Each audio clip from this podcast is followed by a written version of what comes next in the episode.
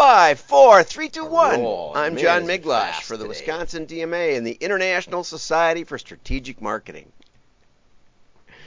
Yep, we got it. We got it live, and there's people. What do you know? People, people, all over the place. So let's dig in and have some fun. Well, first of all, I don't know why, but I gotta say, anything that that Ryan Reynolds does, I have to follow. And so you you probably haven't you probably haven't uh, picked up on this because it's you know one of those news stories that just isn't wa- going to be widely shared. But I found it for you that Ryan Reynolds is considering taking over a, a, a soccer team in England, and he's promoting the soccer team. And I'll just go right to it and show you. Not sure what to get your special someone this holiday? Tired of them opening the same old scarf or sweater? Try Ivor Williams. Trailers. Ivor Williams Trailers has been Britain's leading trailer manufacturer for over 60 years. Nothing says I'm thinking about you and your horse like Ivor Williams Trailer. Tilt bed, beaver tail, tipper, horse box, livestock, you name it. So, if you're looking to really wow them this year, and you own livestock. visit Ivor Williams. Why are Rob and I pitching a North Walian trailer manufacturer? Well, because we just became owners of Wrexham Association Football Club, and they're our team sponsor. You may have never heard of Wrexham, the racecourse ground, or Ivor Williams. but you will. So to the Wrexham Supporters Trust, thank you for your faith and trust in us. We are humbled and we're already getting to work.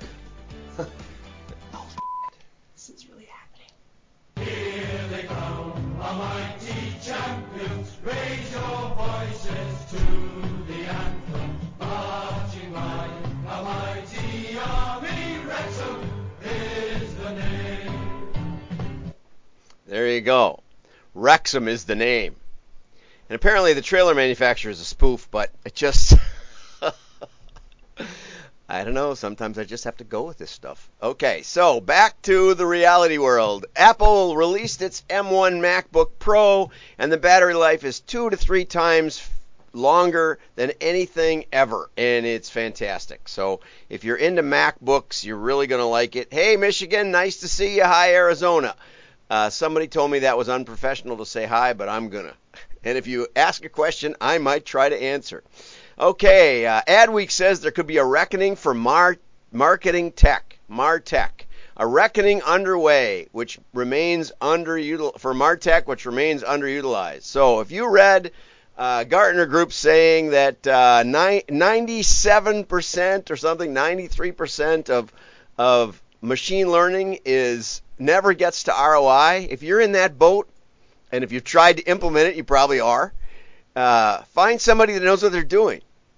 Dump your multi-million dollar provider and give us a call, and we'll get you off the ground.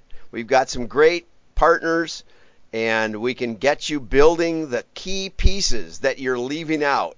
It's not just about tech. It's about actually running the thing properly. That's all I'll have to say. And here's a company that doesn't didn't know how to run it properly. When they when they back tested my system, which had won 11 times over eight ma- machine learning other tech companies, uh, you know, when when they were asked after the final test when I was dismissed, they said, "No, we just back tested." Well, what a back test is, Guitar Center, is it means leaving in all the quirky, spurious correlations, and surprise, it doesn't work in the real world. All the other 11 tests were with a half a million or more names in the mail, actually winning. And I was told by someone who'd been one of the one of the uh, main players at Guitar Center and and musician's friend that the results went to garbage after they did that. This was a, a few years ago, but I just know that good luck with you guys. Okay, Navistone. This is a great case. Navistone and Harriet Carter argue that consumers consent to data collection by not blocking cookies. this is fantastic. I, I, you know, I it's hard to believe that they that they argue this with a straight face because basically what they're saying is is that well, you have a cookie blocker. You can do, and I do. I use it on Amazon almost every time I go to Amazon, almost every time I go to eBay. Any any kind of shopping I want to do, I go on a private browser, which is blocking cookies, third-party cookies anyway. And sometimes I give permission, but a lot of times no. And so there's you know there's some merit to this argument. You know what I find interesting is that the, in this culture, in this current culture, uh, you know, I worked with a company that had 100,000 customer names on file, and we were going to mail them. And their IT director said, "But you're going to mail them an offer that they didn't. That's not what they bought." No, true. It's a new offer, new, whole new business. We're going to offer them something really cool, and they're going to really like it. Well, you can't offer it to them. They didn't give you permission. Well, how are we going to get permission? Anyway, she quit. She quit over this. Yeah, a regular person has no idea what cookies are. Right. That's exactly right. And uh, but but you know this is just this would open a whole new kettle of fish. Although I would say that CCPA and for sure GDPR. If you don't know what these things are, look them up. GDPR is the EU Consumer Protection, and California Consumer Protection Act is the CCPA. GDPR for sure says if you don't have explicit consent, then you can't keep this stuff. You've got to get consent, and it's a real it's a real pu- puzzle and a real kettle of fish uh, because you you know how do you get if you write to them or if you send them an email and, and ask for consent and that can be construed as harassment to get consent. So the consumer it, it, it, all of the shift is going to the consumer, and I don't think this is going to fly, but you know, I kind of hope it does. Okay, so now let's get to this is this is you know, I felt really guilty because yesterday I didn't do the Mark Ritson branding article, but I really like Mark Ritson, and so he came back, bailed me out today with this fantastic, one of his best as usual. Okay, there was an ad about humanizing and we're humanizing our brand.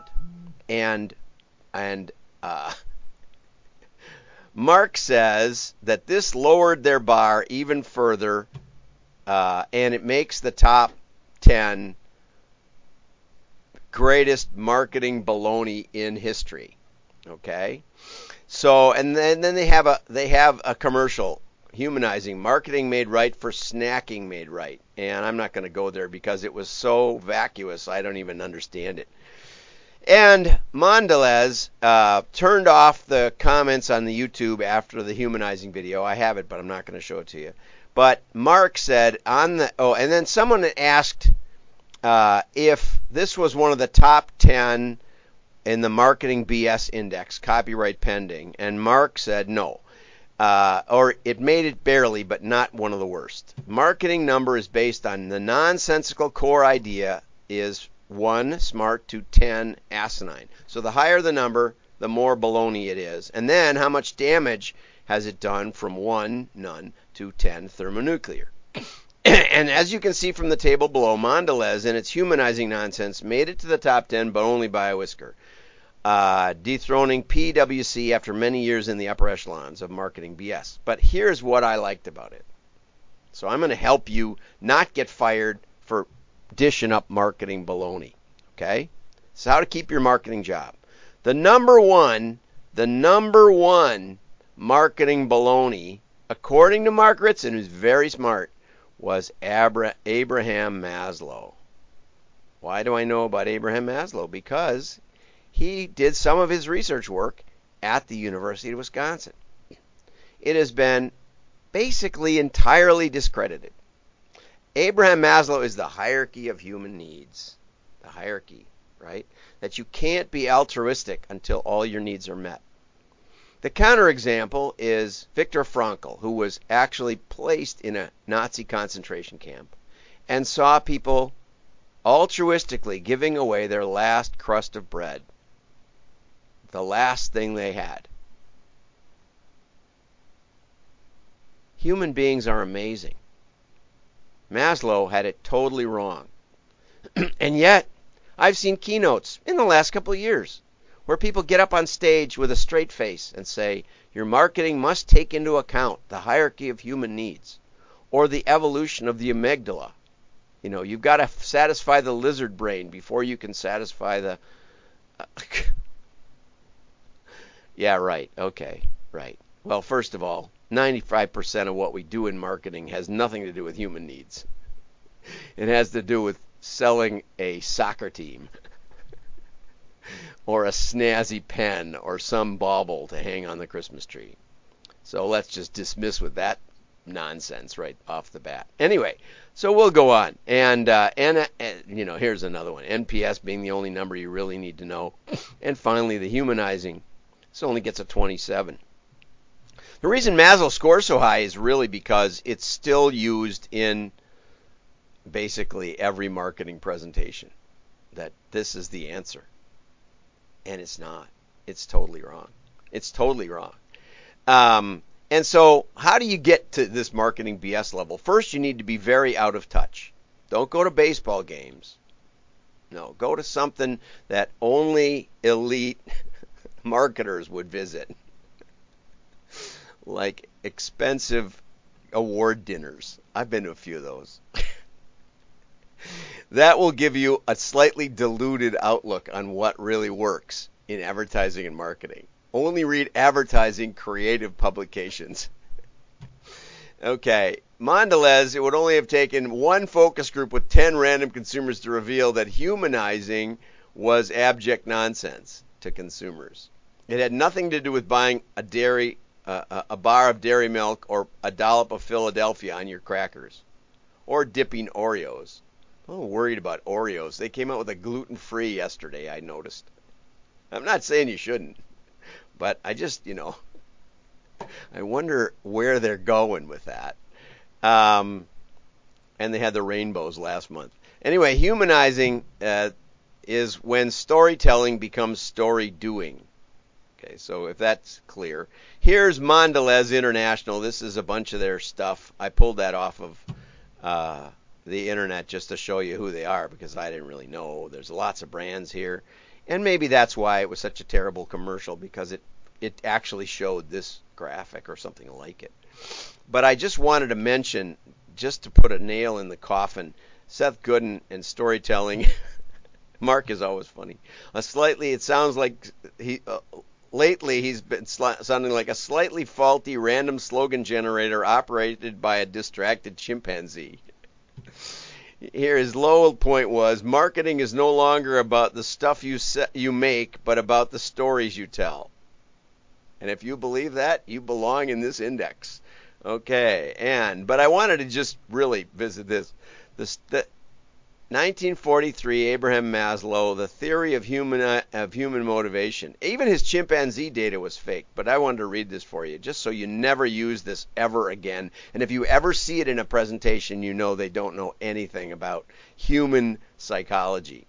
Maslow built his model from qualitative research on the Native American inhabitants of the Blackfoot Reservation, who later pointed out that his whole theory was entirely incorrect when applied to their culture and identity. The hierarchy has been subsequently criticized on the basis of missing stages, putting stages in the wrong sequence, and the fact that stages change according to circumstance, culture, geography, so basically everything. But the dreaded hierarchy proved a hit with marketers who had no formal training but wanted something scientific looking and faintly European sounding to beef up their empty marketing plans. Its prevalence across every crap marketing plan, along with equally redundant SWOT analysis, serves only one positive to identify badly trained marketers and crappy marketers at 50 paces. with that, you know, I just want to help you out. I want you to know that there's a lot of BS out there. Most of it's in marketing tech, but not all of it. So have a great day. Like and share. Your friends will know you're smart. Bye bye. I still haven't got these buttons down.